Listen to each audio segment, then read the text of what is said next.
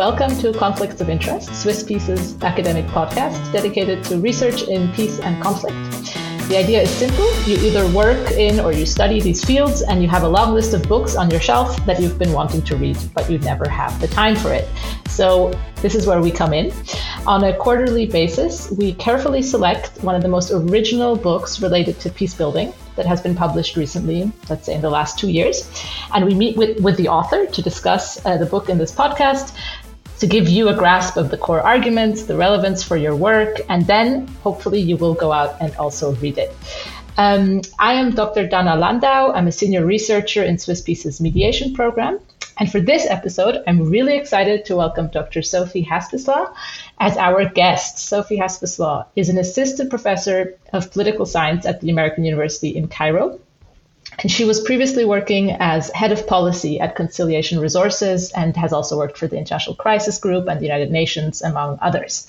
And she's joining us today from Cairo to discuss her book that is literally hot off the press. It came out this month with Manchester University Press and is called Proscribing Peace How Listing Armed Groups as Terrorists Hurts Negotiations. So, as the title suggests, the book discusses how international proscription regimes that followed the 9 11 attacks have impacted peace negotiations. Uh, it's really a fascinating account of how a whole range of armed conflicts around the world were reframed as part of the war against terror or wars against terrorists.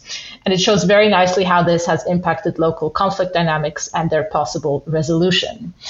Um, and the book really starts from this paradox that despite this power of labeling an actor as a terrorist and saying, you know, they're beyond the pale, politicians, of course, do talk to terrorists. And the, the, the case that uh, Sophie looks at in a lot of depth is the negotiations between the Colombian government and the FARC um, and how proscription impacted these actors getting to the table. So, Sophie, welcome. Thank you so much for joining us. Thank you so much for having me, Dana. And that was um, such an amazing introduction. I feel like uh, I almost have nothing to add. you will have plenty to add. It's such a rich book. So, thank you for being here. In fact, we will just start off with our um, news anchor. So, I'd like you to answer just one question, which is when did current events last make you think about your book and why? Well, clearly, the takeover of Afghanistan by the Taliban on the 20th anniversary of 9 11 um, is uh, almost in a way, if you want, um, kind of a symbolic message of my book. Um, unfortunately, uh, listing armed groups as terrorists um, hasn't worked. And I think if the, the Taliban takeover of Afghanistan is anything uh, to show, is that um, the policies that we've had for the last 20 years since 9 11 and the war on terrorists have failed to achieve their, their objectives. So for me, um, what this moment tells us, um, taking stock after 20 years of a strategy, um, is that it's maybe time to rethink a strategy. That post 9 11, of course, um, there was, um, you know, a huge outrage and a rejection, uh, rightfully so, of, of the type of violence and, and these attacks. But the proscription regimes, or um, if you want to describe it another way, the blacklisting regimes that was developed post 9 11 and that was embedded in the multilateral system, particularly through UN Resolution 1373, which in effect was the first UN resolution of its kind. It was the first resolution um, to use Chapter 7 against a non state armed group ever in the history of the UN. It was the first resolution to focus on terrorism without defining it geographically or giving it any boundaries. And of course, as we know, without a clear definition of what constitutes terrorism and what doesn't.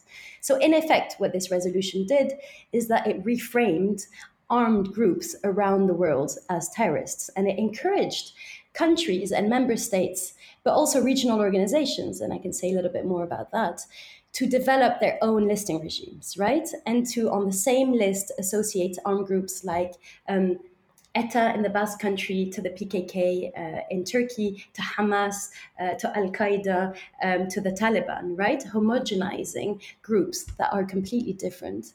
And in effect, um, placing international policy squarely in the camp of uh, the states against the terrorist actors. Yes, thank you very much. So definitely extremely uh, topical. Of course, we've also just marked just a couple of days ago the, the 20th anniversary um, of the 9/11 attacks, and you really show so beautifully um, in the book how, how that moment, so that one wonders really as a reader whether when this resolution was passed and when there was this, this coming together of, of, of um, within the General Assembly even, but particularly, of course, among Western countries of a, a consensus around what needed to be done, whether there was um, an awareness of the far-reaching effects that this would have on um, a range of conflicts around the world. And, and you actually start off the book very interestingly with saying there has been some research, uh, particularly from the practitioner side, which we're of course also interested in at Swiss Peace, um, on how this affected third parties that are interested uh, trying to help get actors to the table, uh, start mediation and dialogue processes.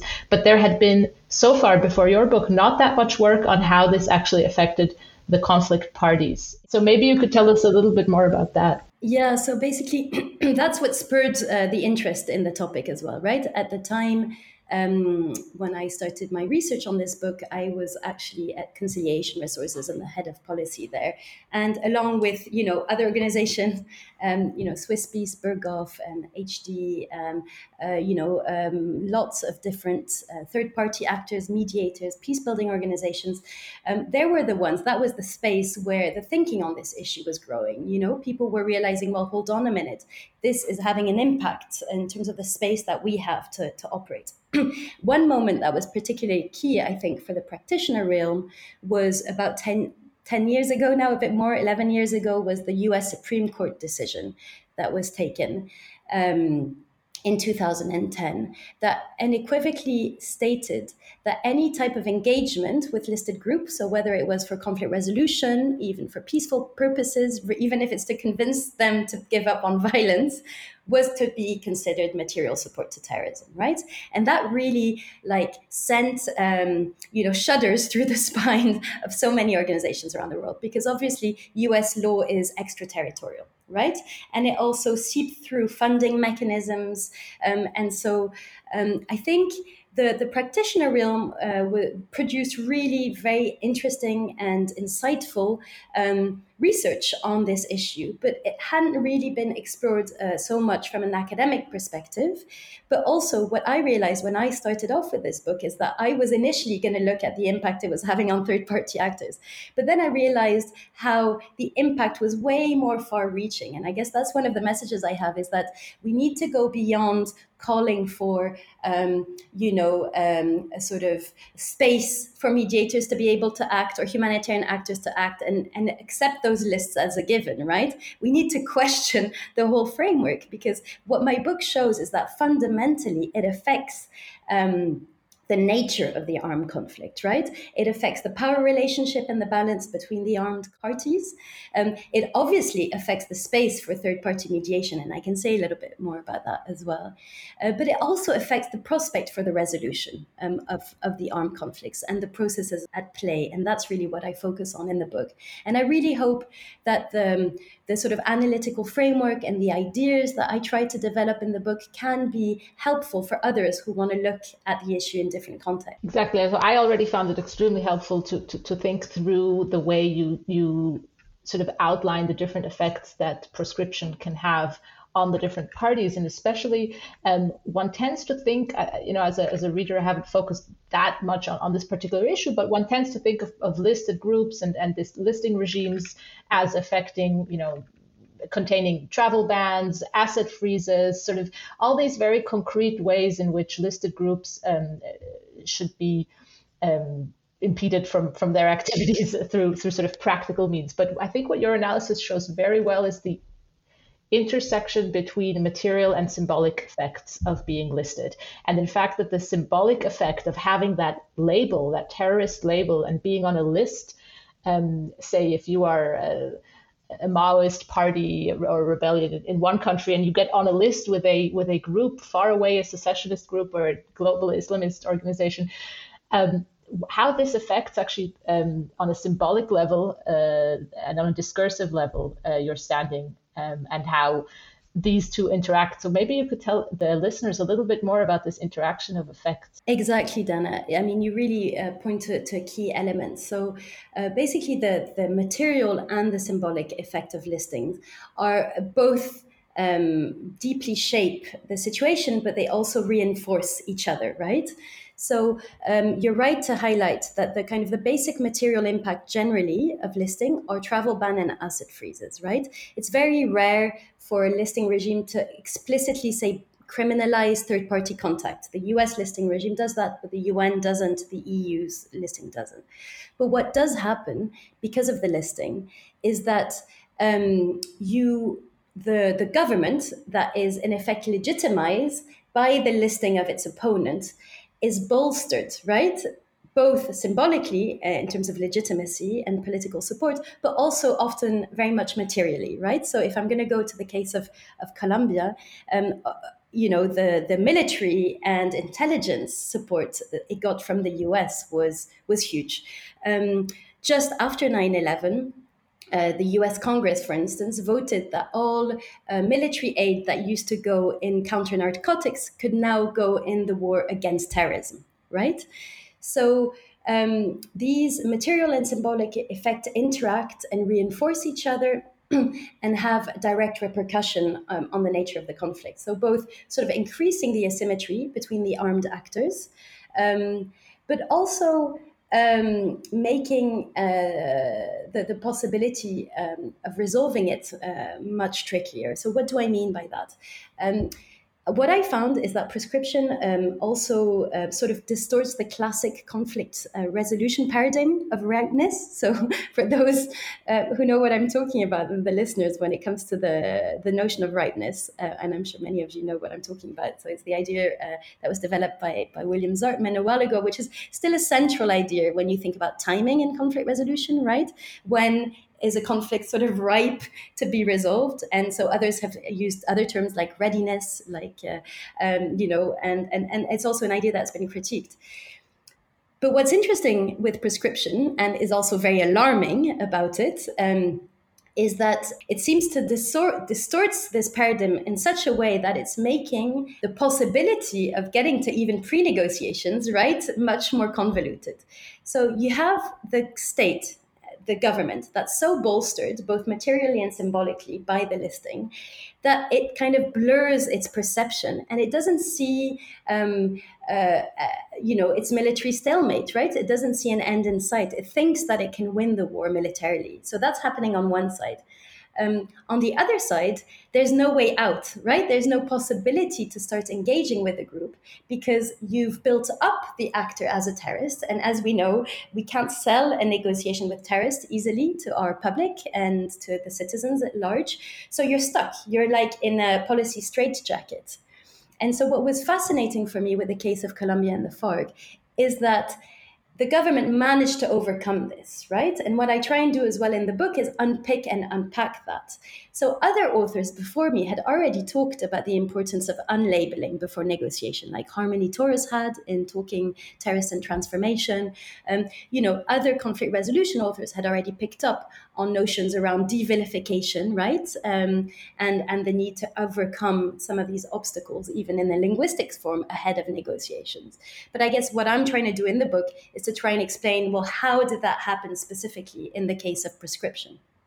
Yes, and I think this is really a, a really important contribution of the book is that you show um, that once this label is out there, um, it takes on a life of its own and it's extremely hard um, to get rid of it. And there's really you have a very rich analysis of really hundreds of speeches uh, of, of um, farc uh, public uh, speeches of, of, farc commanders but also of uh, successive presidents of, of, colombia and actors involved in the peace process. Where you really show very neatly how there was an active attempt at some point to um, kind of, I think at some point you say disarm the language, and then you use this term of the linguistic ceasefire. So maybe you could tell our readers why you found that linguistic ceasefire to be to be key to enabling the actors to get to a negotiation. Yes. So um, the linguistic ceasefire, I realized, became really central to all the dynamics that led to the beginning of the negotiations in in Colombia. So, um, first, I wanted to say a couple of words about how I came to this idea because I think it's really important when we do research that we give um, sort of acknowledgement and ownership as well to our interviewees, and especially in a context like Colombia, where the analysis is so strong and amazing. You know, I, I really want to highlight that, and I try and make a point of, of mentioning that in, in my book as well. Is that um, I was in Bogota and I was having these conversations um, with people, and people were picking up on this, you know, or saying, you know, the, the Santos is changing the discourse around the FARC, right? And so I went back and looked at all the discourses, and I looked at um, at the FARC's uh, discourses over a period of 20 years. That was a huge amount of work. But then I went back and spoke to people again, and I tried to unpick what happened. And so I described this as a linguistic ceasefire with three key components. And so basically, what happened was that um, for reasons I can go into uh, in a separate bit, um, uh, Juan Manuel Santos had decided he wanted to create the space for um, a public negotiation with the armed group, right? And so he needed to strategically shift uh, the way that the armed group was was perceived. And so the first thing that happened was that he started acknowledging the existence and recognizing the conflict, right? So that's the first element of the linguistic ceasefire. Before that, it was all a war against terrorists, especially under the eight years of President Uribe's administration, where the presence of the conflict was denied to such an extent that I remember uh, interviewing people who worked for the UN who said they couldn't even talk about the conflict. But then, how do you talk about internally displaced people or refugees if there is no conflict? Do we talk about economic migrants? You know, it had become completely absurd, if you like. So the first point was to recognize the conflict, recontextualize the armed group, the listed armed group, in the reality of the conflict. And here, the acknowledgement of the victims was essential, and the victims of the conflict in the case of Colombia.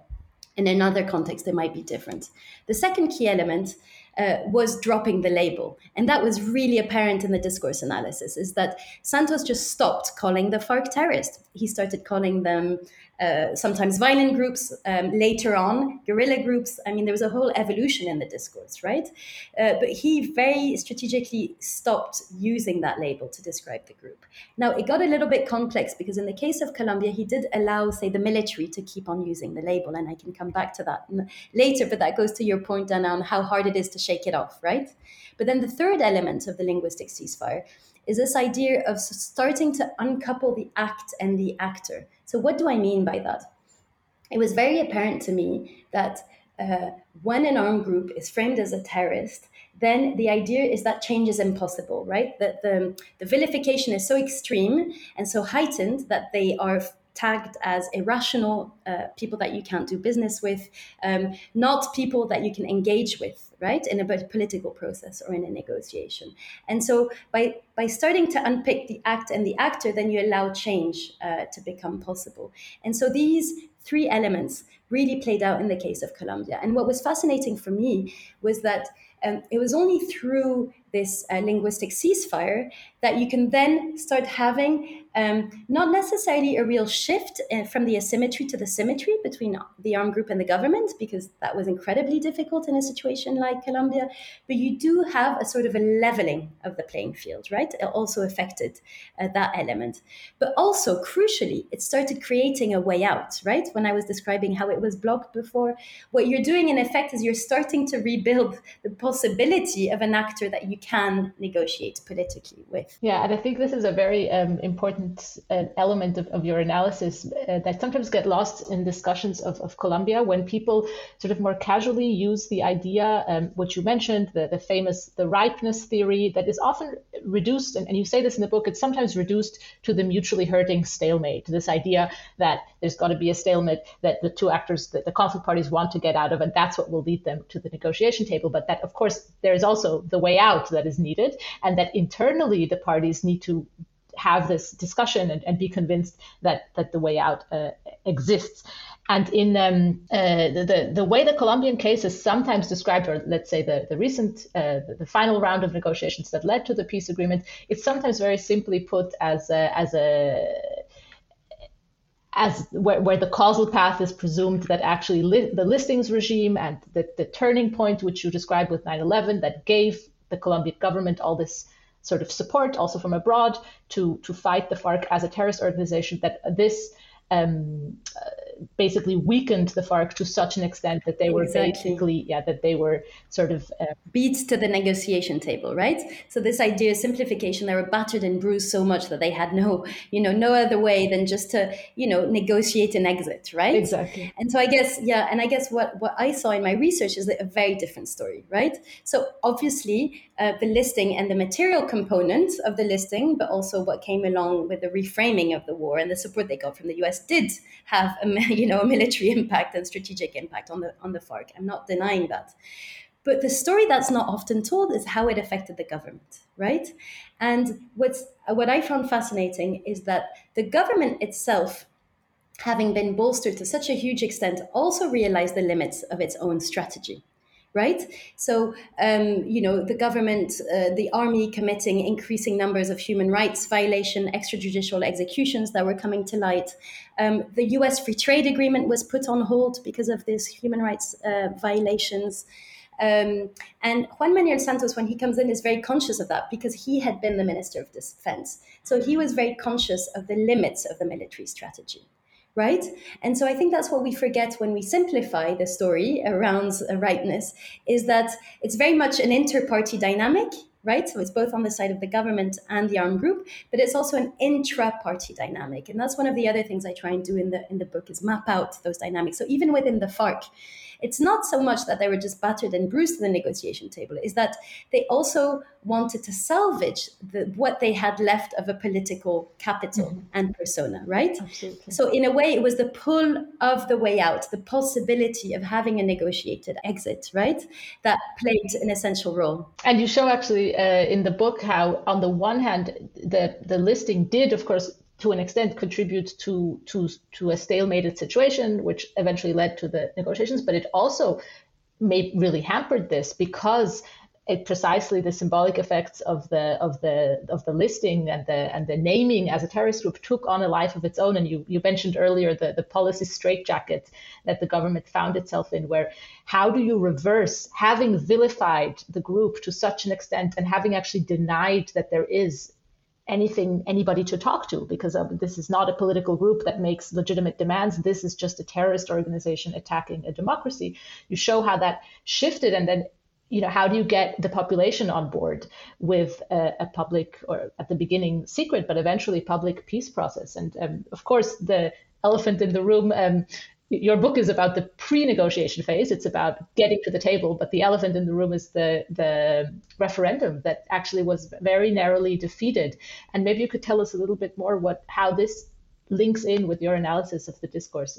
Exactly. So uh, I think someone said to me um, that uh, you know listing is a bit like uranium it goes into the battlefield and seeps in it for years to come and that's exactly what it is right so once once it's um, used it takes on a life of its own. And so, you know, I do trace in the book how the linguistic ceasefire helped just enough to get the negotiation on the ground, off the ground, right?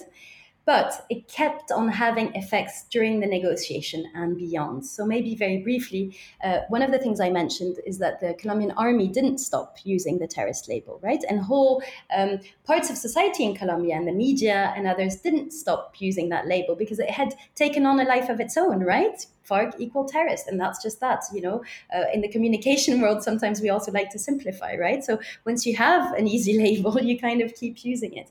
And what was fascinating was that to, towards the end of the negotiation, when the government felt that they gone so far that there was no turning back, right? And that the FARC were really going to have to transition. That's when you see Juan Manuel Santos going to the Colombian press, making an appeal uh, to stop using the label, um, writing communiques within his government, asking his ministers, people in the in the government, but also in the military, to stop using the label. But that was only in 2015. The negotiations had started in 2012, right? So that shows that kind of the continued impact. But it was too little, too late, right? And there was also very little effort possible on the part of the FARC to self devilify, if you like, right? To also change their own image because they couldn't have access to the Colombian public. They couldn't, they were isolated um, in Cuba. You needed a special permit to meet them. Also, because of the listing, um, they weren't um, allowed to, to hold events or anything like that, right? And so, what you see is that when the Colombian government and the FARC come back to the Colombian public and say, well, we've negotiated this great peace agreement, the Colombian were like, no, thank you very much. What are you doing? Negotiating you know giving away our country to these terrorists right in effect? And i think it really had an impact still um, uh, on on the perception right? Um, and years later as well right we're in 2021 now um, the the agreement was finally signed and accepted. Um, years ago, and you still have FARC leaders, civil society activists, others who are being murdered and killed. Also, um, in a way, linked to this continued polarization and branding uh, of, of the group um, as continued terrorists. And what's very interesting in the case of the FARC is that they did end up changing their name, right? Initially, they hadn't changed their names uh, when they trans transferred into you know a political party, and then they they did very badly uh, in the elections that followed uh, the peace agreement, and now they realize that they they need I think themselves to go much further, you know, in their self devilification, if you like. Mm, that's really interesting. Uh, maybe one one lesson that or I was thinking whether you have lessons for other cases is maybe to give the, the listeners a sense of the way the book is, is built. There's actually um, there's the part where you uh, analyze uh, first the history of proscription, uh, the impacts that proscription has on conflict resolution, introducing all these really um, uh, useful and interesting new concepts, such as the linguistic ceasefire and others. And then you go into analyzing this really rich um, case, this uh, with all the discourse that you've analyzed and the interviews you've done, where you compare between the Caguan negotiations and the Havana negotiations. So in terms of getting to the negotiation table. And then this is, of course, quite interesting from a methodological point of view because in the middle you have 9 11 and this critical juncture, this change. And so you, you can make the case that the Havana negotiations were impacted by um, the, the international proscription um, and the listings regime. Um, but maybe to hone in on the Colombian case, of course, this is not the only thing that happened in between. And one thing that struck me uh, reading the book was to what extent it is also not just the difficulty of getting population on board in a way the second time around. Of once there has been hope, and you describe so beautifully the, the, the demonstrations that took place all over Colombia in the 1990s, no more war, for peace, and so on. And then that shifts entirely in um, 2000s, where it's no more FARC. It's it's against the FARC. It's not so longer against against the conflict. So you have this strong polarization, and I wonder what, to what extent that is also just the disillusionment with having gone through a peace process that had failed, and how what lessons does this case hold for getting civil society, broader population on board for a renewed attempt after a failure? Mm-hmm. I think you're, you're, you're right to point this out, uh, Dana, and I think that's a key element as well. You know uh, that, that that contributed to the story. So um, the, the way I look at the case of the FARC is it's it's a, it's an intra-case comparison, basically, right, of two negotiation processes either side of of 9/11. And I did this to really be able to um, sort of um, try and figure out what processes happened the first time around and how it happened and how it was different the second time around right because because of the fact that it was one of the first books on this subject to really you know go deep and try and and generate right uh, the ideas and the analytical frame and all of that but what was fascinating with the story is that I think you're very right. In the 1990s, um, almost the conflict parties were brought to the table because of the sheer strength uh, and the political will of the people who'd had enough um, of the violence and the humanitarian impact of the violence. And it was really about no more war, right? Um, uh, if you fast forward to, you know, much later, 2008, uh, in the middle of the Uribe administration, it's very much no FARC. Yeah, you get rid of the FARC, you get rid of the problem. So, of course, the failure of the Caguan is always part of the story, right? Um, and I think with these kind of, when we analyze conflicts and peace, it's all very granular and, and complex. And I'm not saying, you know, there's just one thing that has an impact. I'm not claiming, you know, it's kind of only proscription, right? It's always going to be linked to something. And so, of course, the way the FARC behaved during the Caguan made it very easy uh, for the then Uribe administration to reframe it as a war against terrorists. But the story that's not often told is about the government as well, right? And how the government used the Caguan to its own advantage, right?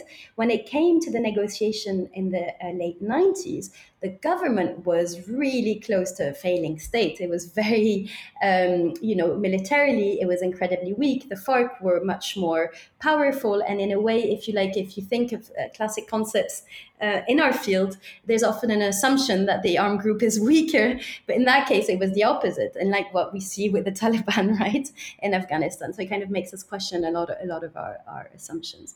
So I do think that the Colombian pol- uh, public felt very disappointed and disillusioned.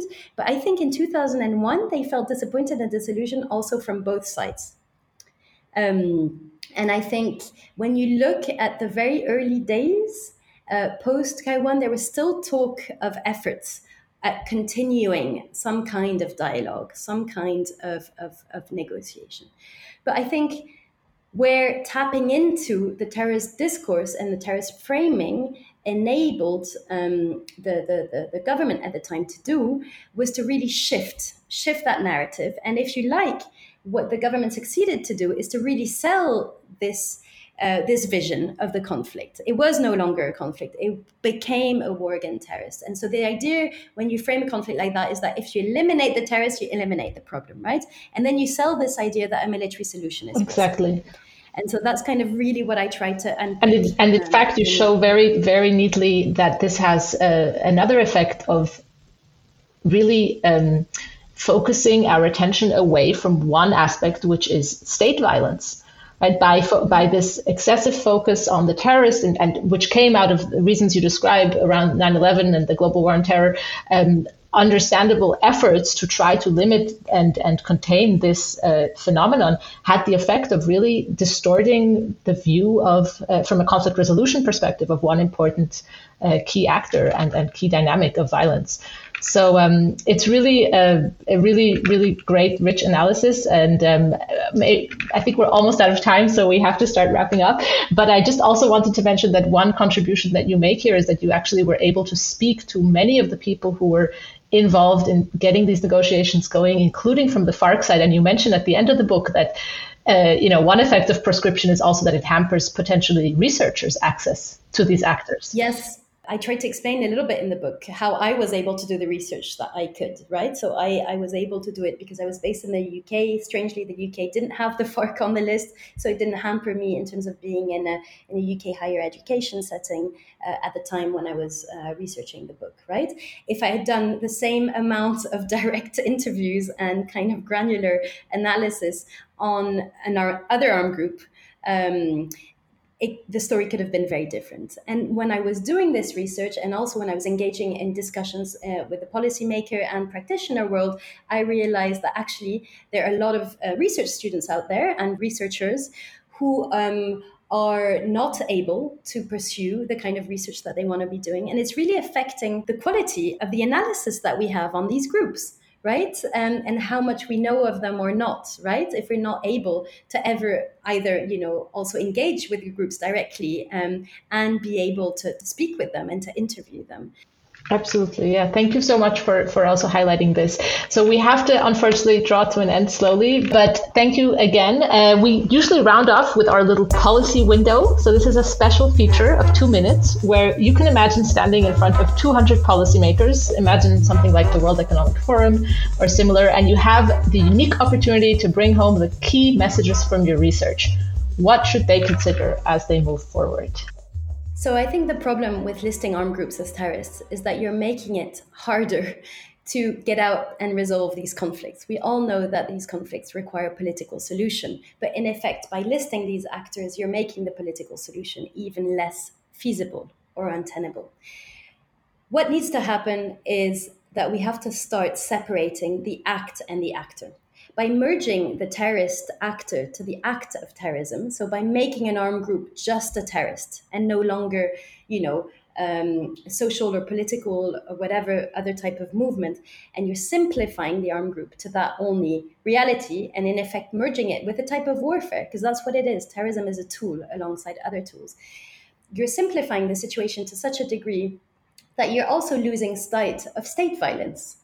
And what I would uh, call for is to look at, um, you know, the violent actions, both of states and non-state actors, but slightly separating the actual act from the actors. Thank you very much, Sophie, for, for having been with us for this um, pitch at the end and for the great discussion and also for writing the book. So, to our listeners, if you're now intrigued, and I'm sure you are, uh, go ahead to Manchester University Press and you can buy the book there. It's called Proscribing Peace How Listing Armed Groups as Terrorists Hurts Negotiations. And I have just been informed earlier that until the end of this year, you can get a fabulous 40% off if you use the code PEACE40 at checkout. We will have this in the show notes as well. And so, um, thank you all for listening. Um, this was delivered to you by our producer, Sanjali Jobarte, and myself, Donna Landau. And uh, thank you to our guest, Sophie Haspeslagh, for being with us. Um, there's more from us if you go to Conflicts of Interest on Spotify or Apple Podcasts. We have two previous episodes, and there will be more to come. And if you like what you heard and you want to keep us motivated, please hit like and subscribe.